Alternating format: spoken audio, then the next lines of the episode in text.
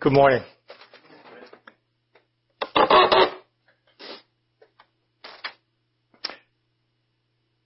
We're in a series where we're looking at Paul's letter to the Corinthians, talking about tackling tough, tough issues because that's what he does in this letter.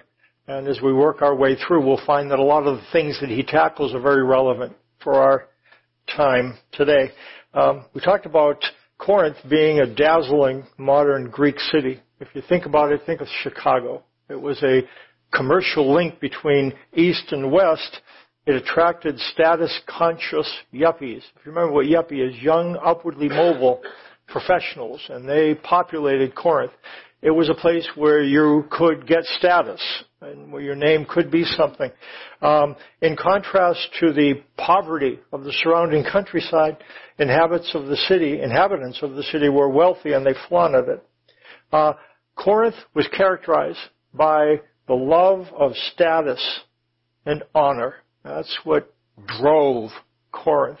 The well-to-do donated banquets, they donated temples and monuments to enhance their public reputation. People's names were on everything. Because if your name was on something, that was associated with status and honor, and, and they cared very much for that. What Paul could see is that status consciousness was inching its way into the church. And he saw this as a significant problem. Um, the problem in Paul's estimation was not that the church was in Corinth, but that too much of Corinth was in the church. Um, they were suffering from eye disease. Um, it was saying, I belong to Paul. I belong to Apollos and I belong to Cephas, and I belong to Jesus, they associated themselves with certain high profile figures, depending on the way they saw it, because if they were affiliated with those high profile figures, uh, that increased their status, gave them bragging rights. They could feel better if they were part of the church associated with Paul than those who were associated with Cephas or Apollos. And but they did that way, bragging rights, the way we might do with Vikings or the Packers, or something like that. Steelers. Um, for many, the Christian community had become simply another arena to compete for status. And in Paul's time, he was very concerned about that. He said, Christ did not send me to baptize, but to preach the gospel, and not with words of eloquent wisdom, lest the cross of Christ be emptied of its power. And what Paul could see, when the church adopt secular values, the cross of Christ is emptied of power, which is a striking statement that the things Jesus came to do that focused on the cross, those things possible to the, the cross is powerful, would you agree? It can change lives. What can happen, though, the cross can be emptied of power. It can lose its ability to change and influence lives. Uh, Paul challenges the whole idea of status-driven Christianity because he cites that as being at the center of why the cross gets emptied of power. Let's see what he says. Beginning in chapter 1 verse 18. He says, the word of the cross is folly to those who are perishing. But to us who are being saved, it is the power of God. For it is written, I will destroy the wisdom of the wise, and the discernment of the discerning I will thwart. Where is the one who is wise? Where is the scribe? Where is the debater of this age? Has not God made foolish the wisdom of the world? For since, in the wisdom of God, the world did not know God through wisdom, it pleased God through the folly of what was we preach to save those who believe. For Jews demand signs and Greeks seek wisdom. But we preach Christ crucified, a stumbling block to Jews and folly to Gentiles. But to those who are called, both Jews and Greeks, Christ, the power of God and the wisdom of God. For the foolishness of God is wiser than men, and the weakness of God is stronger than men. For consider your calling, brothers. Not many of you were wise according to worldly standards. Not many were powerful. Not many were of noble birth. But God chose what is foolish in the world to shame the wise. God chose what is weak in the world to shame the strong. God chose what is low and despised in the world, even things that are not, to bring to nothing things that are, so that no human being might boast in the presence of God. And because of him, you are in Christ Jesus, who has become to us wisdom from God, righteousness and sanctification and redemption, so that, as it is written, let the one who boasts boast in the Lord.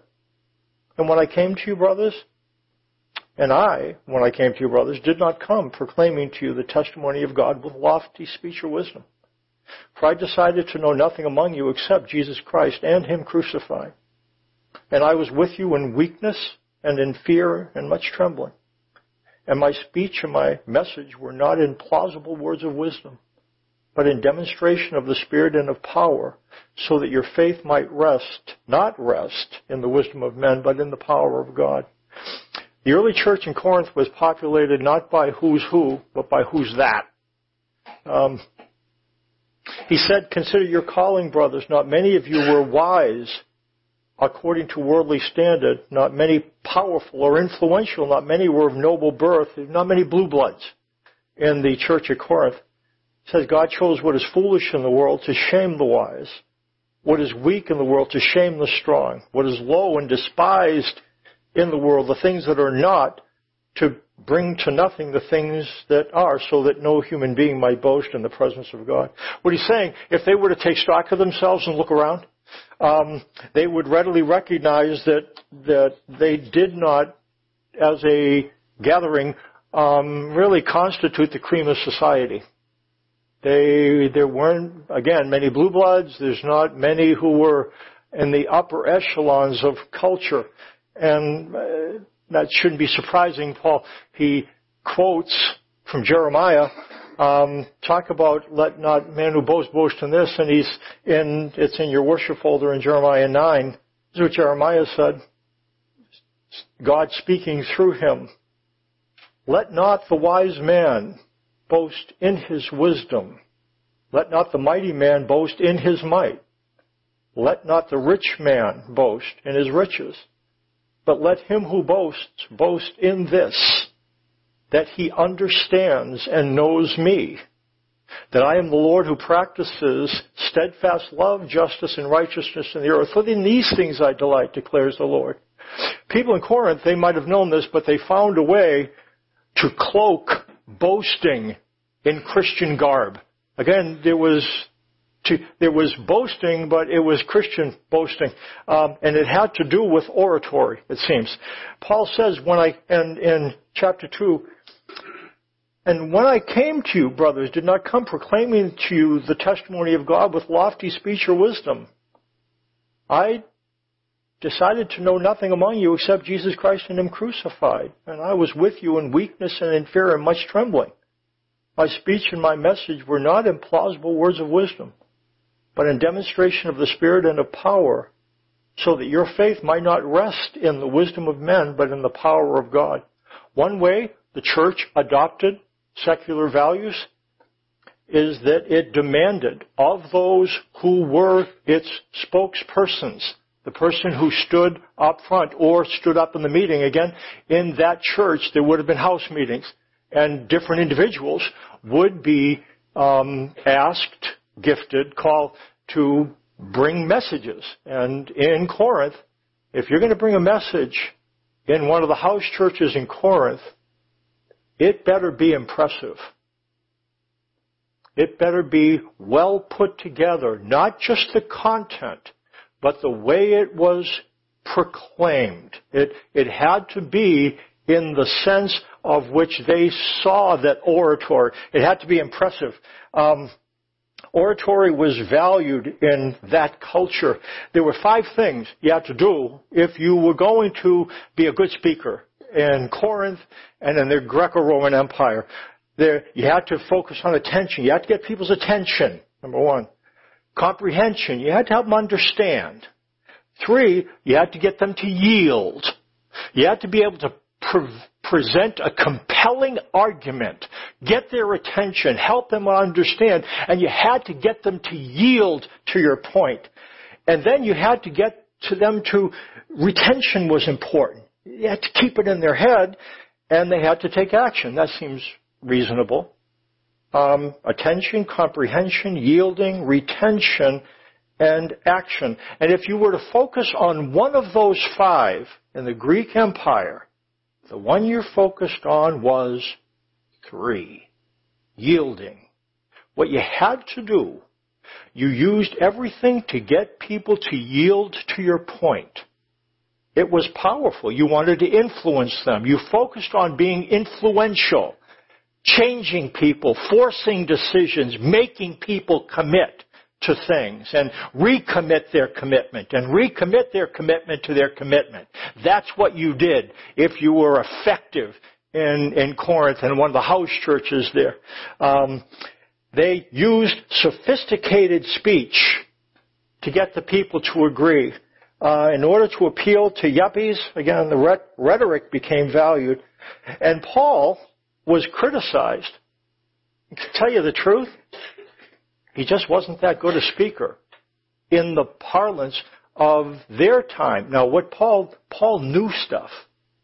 He knew the truth and could explain it if you gave him time.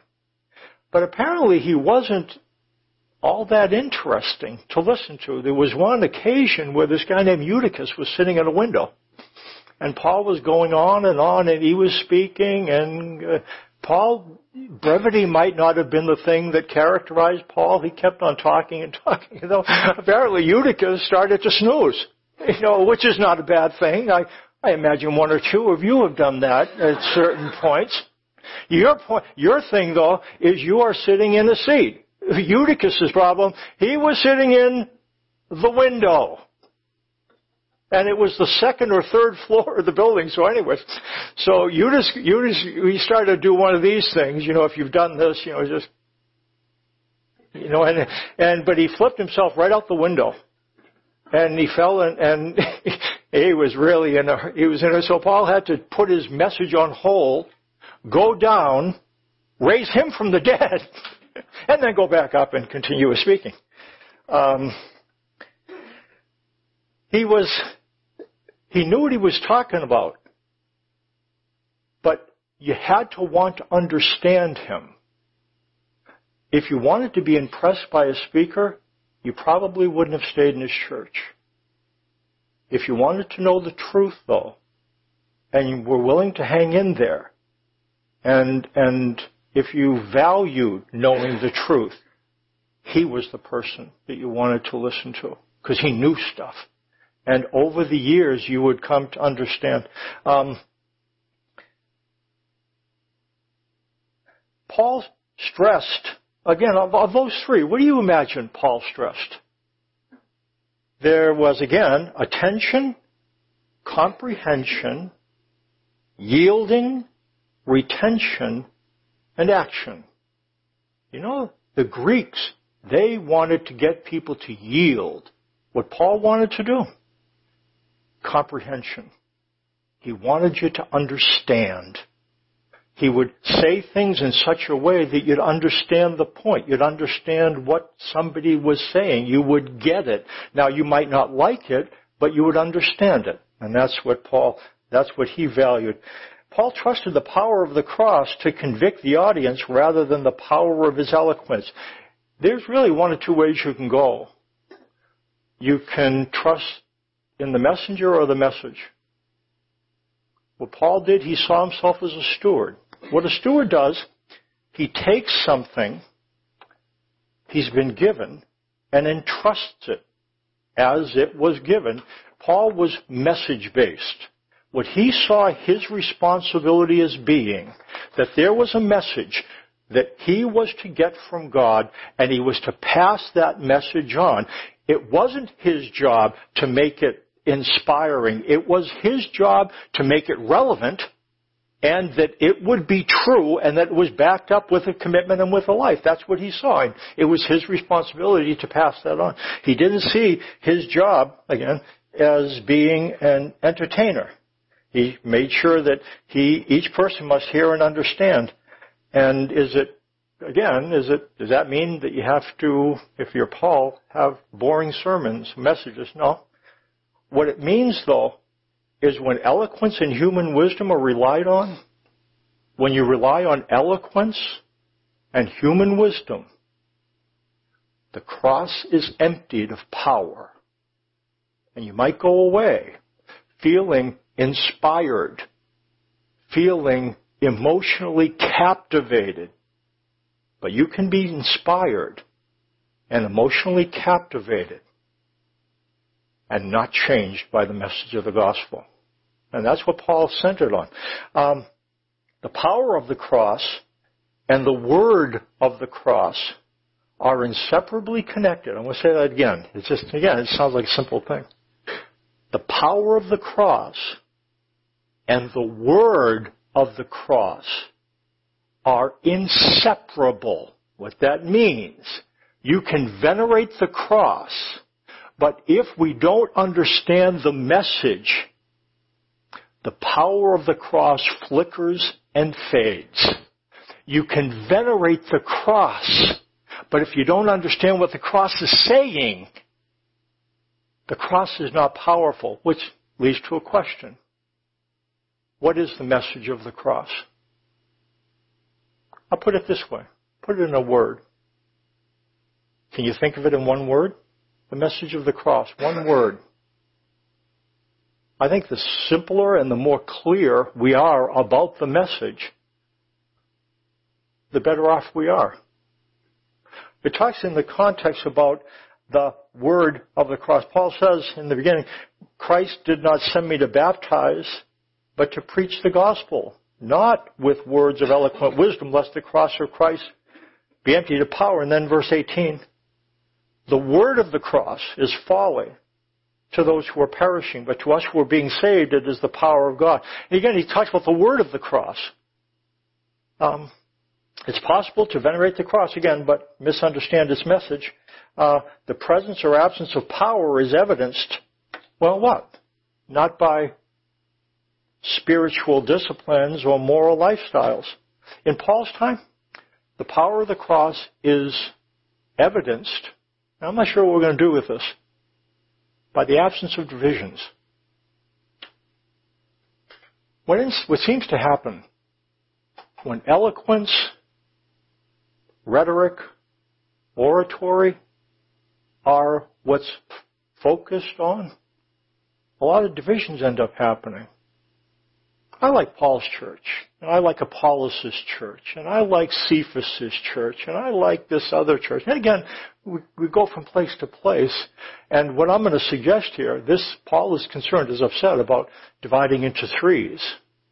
And we are now on the millennia into a bunch of divisions. We're not going to turn the clock back. I guess what we can say, though, we can't turn the clock back and we can't be all unified. Denominations are here to stay. Here's the question though.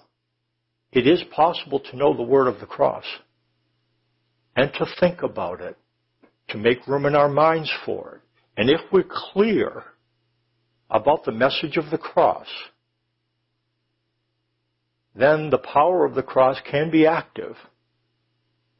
And that's, yeah, that's intriguing. That's I think something that we're interested in.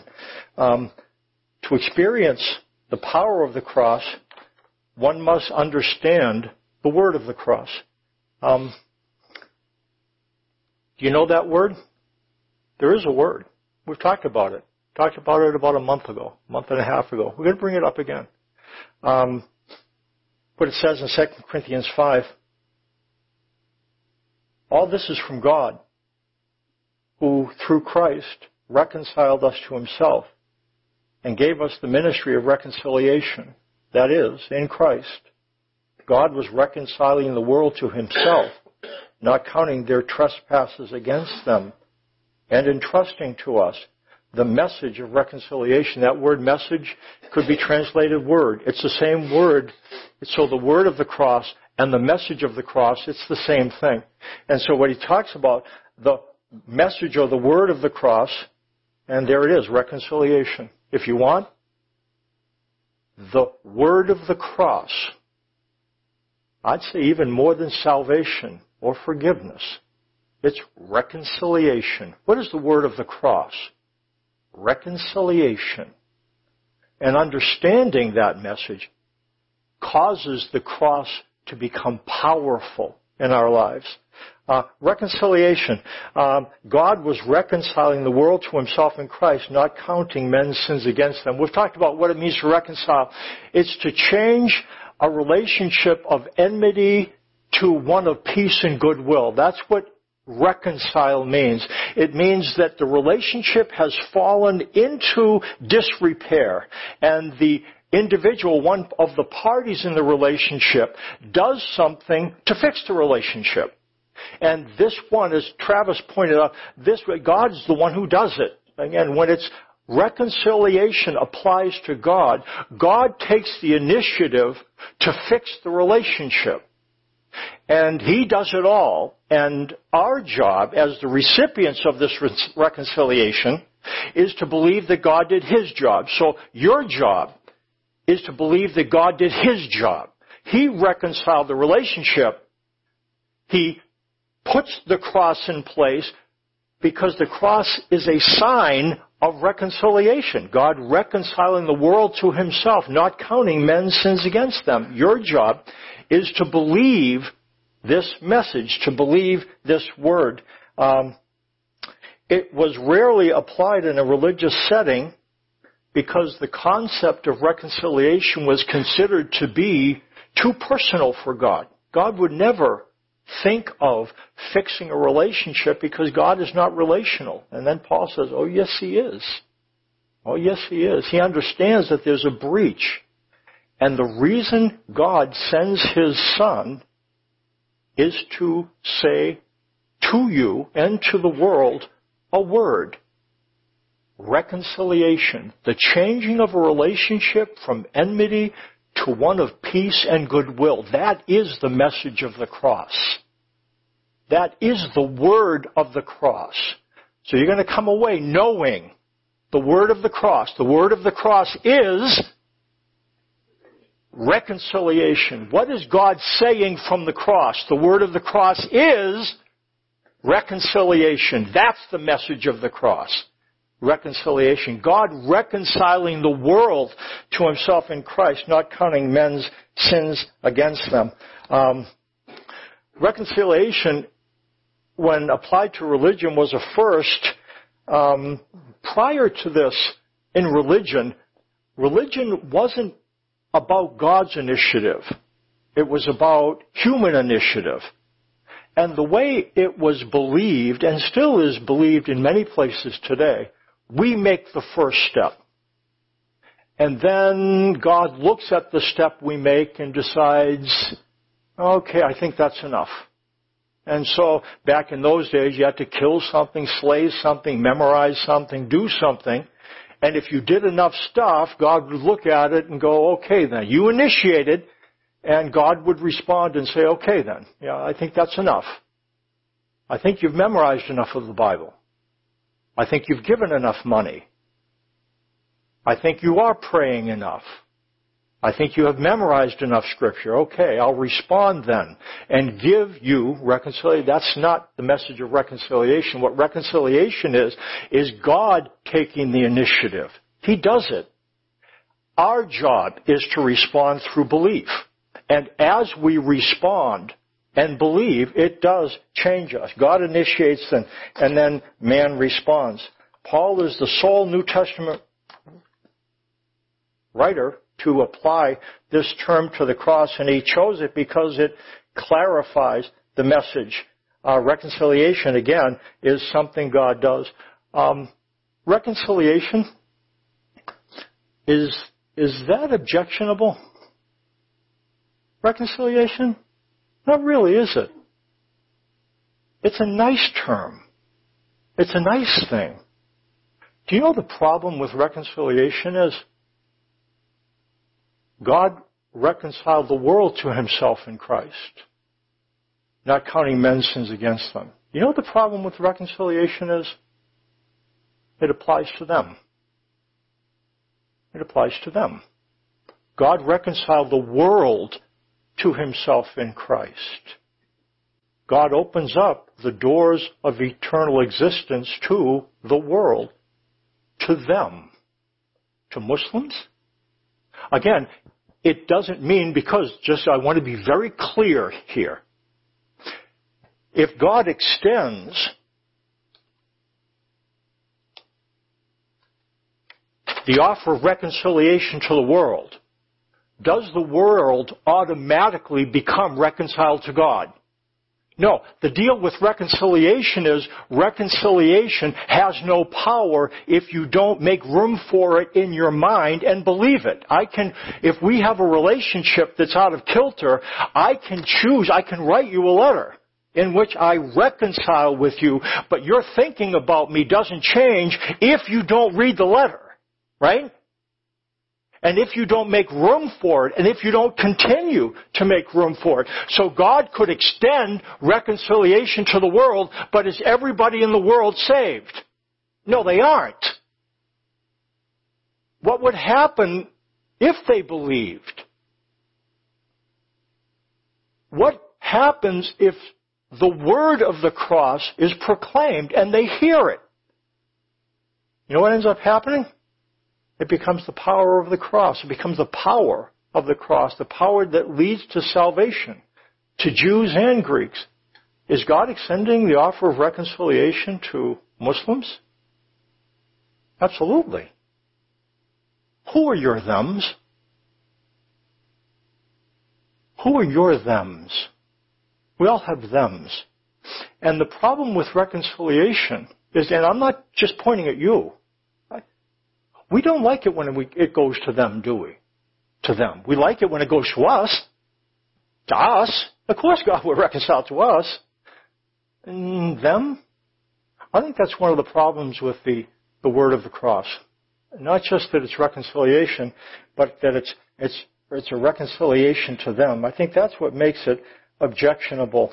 Um, the cross is a sign.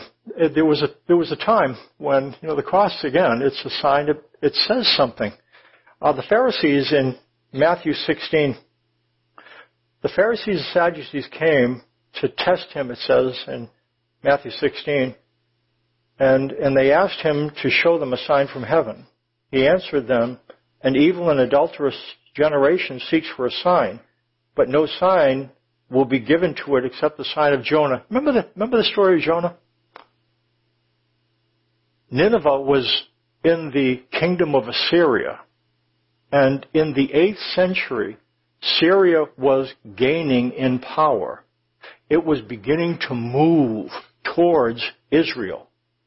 The Assyrians were not nice people.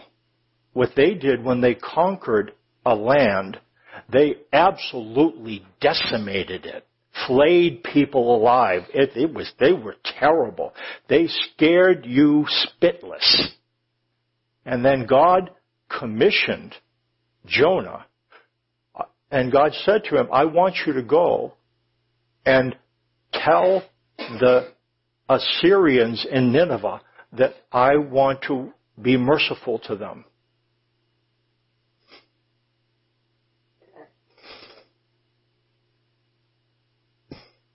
So Jonah doesn't like that idea very well because if you were an Israelite, Assyrians were them with a capital T.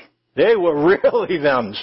And uh, so anyways, uh, Jonah goes, and he doesn't want to go, so he moves in the other direction. You know the story. God swallows him with a fish. He's inside a fish, and and he gets spit out on the shore of Nineveh, and that's the. You know what the sign of Jonah is? What's the sign of Jonah? God bring good news to them. That's the sign of Jonah.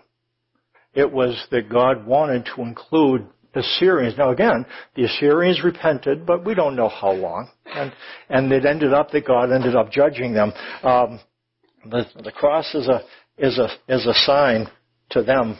Um, what do we do with this? We live in a challenging time.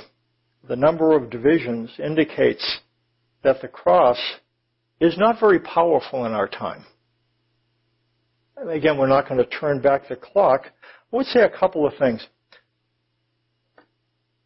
Go to a place where the message is central. Again, go to places where there's interesting speaking.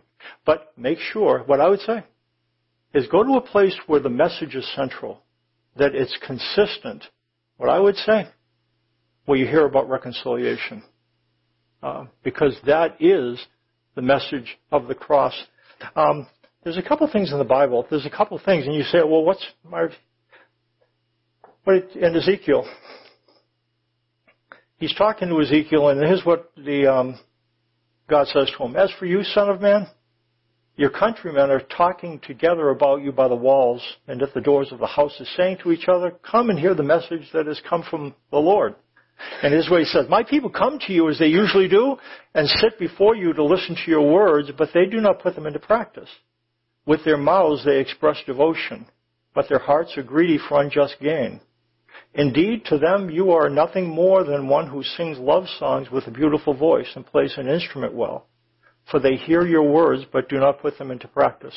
Um, I don't think you're here, frankly, because there's a lot of bells and whistles at this church. We do worship singing and it's good. There are things that happen here, but not that many. If you are here, I think you're here because of the message. And for friend, you know, there's other things. And I guess what I would what I would say about that, um, good for you. Good for you. Um, be message based rather than messenger based. People up front, JC, Mark, myself, individuals who get up here, will tell some stories. You know what I mean? And there's different things. JC will get up here and Mark will get up here and I'll get up here and we'll make mistakes and we'll be funny sometime. If you put your finger on the pulse of where we are though, what you'll find, we really care about the message. And we will make sure that that what the what we feel the Bible focuses on is what we'll focus on. Remember when back when hope began, here's really what we did. I was in a place where I came from another church situation that was very painful, and I wanted to get out of town. I, I just I'm out of here. Anyways, what ended up happening, um, we ended up getting together, and it was decided that you know what, there's the thing the Bible seems to focus on is not focused on in many churches. Again, but what we ended up saying, what would happen if we focused on grace as much as the Bible does? What would happen if we let the good news be the good news every week? What would happen? What happens? You know what we, you know what you figure? You don't grow a big church. You can't beat people up for money because frankly, in the new covenant, the Bible doesn't. We can't talk about forcing people to tithe. Again, give. Give, yeah, because if you, if you don't give, things don't happen. And, but we'll say this service is a gift because we're not going to say give 10% and God will give you all kinds of stuff back because the demand to tithe died when Jesus did. And we're not going to put a burden to make something happen that might even be useful. We're not going to do it. And that's, there's something that, so you know what? So there will be some good things about this church and some things that might never have a bunch of programs. But you know what? What you'll have here, as best as much as is possible, you'll have people up front who care about the truth and who want to make the message understandable and clear. Again, we do it better sometimes than others, but that's the deal. Um, but that's one thing that you might do. And you, if you're coming here, and so that's what Ezekiel said in his time, people came because they want to be entertained. And if you're here, you don't want to be entertained. Because you could go to other churches that are much more entertaining than this one is. I, I, I guess what I'm saying that, I say that to your credit. It's kind of self-serving, but I, if you're here, you're here because you care about the message. Good for you. Good for you.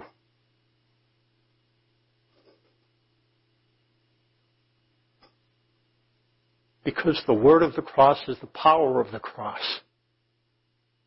And if you make room for it, it will change you. It says one other thing in Jeremiah. He's, he's talking, I'm against the prophets who steal from one another words supposedly from me. Yes, declares the Lord, I am against the prophets who wag their own tongues and yet declare, the Lord declares. Indeed, I am against those who prophesy false dreams.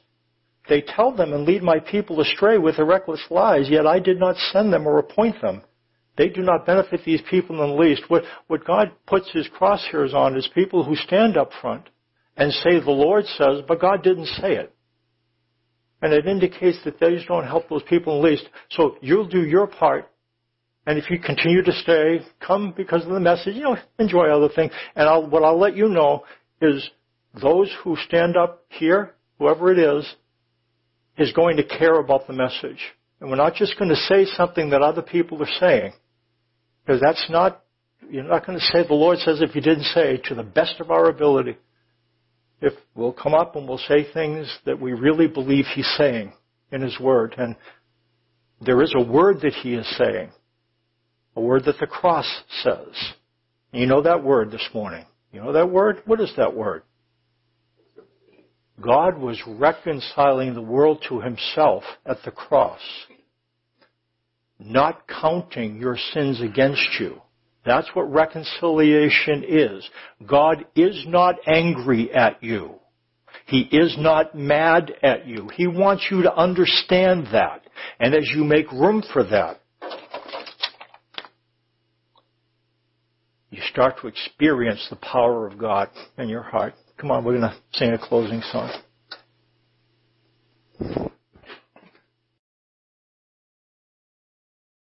And dear Father, we just are marveled at what your work does.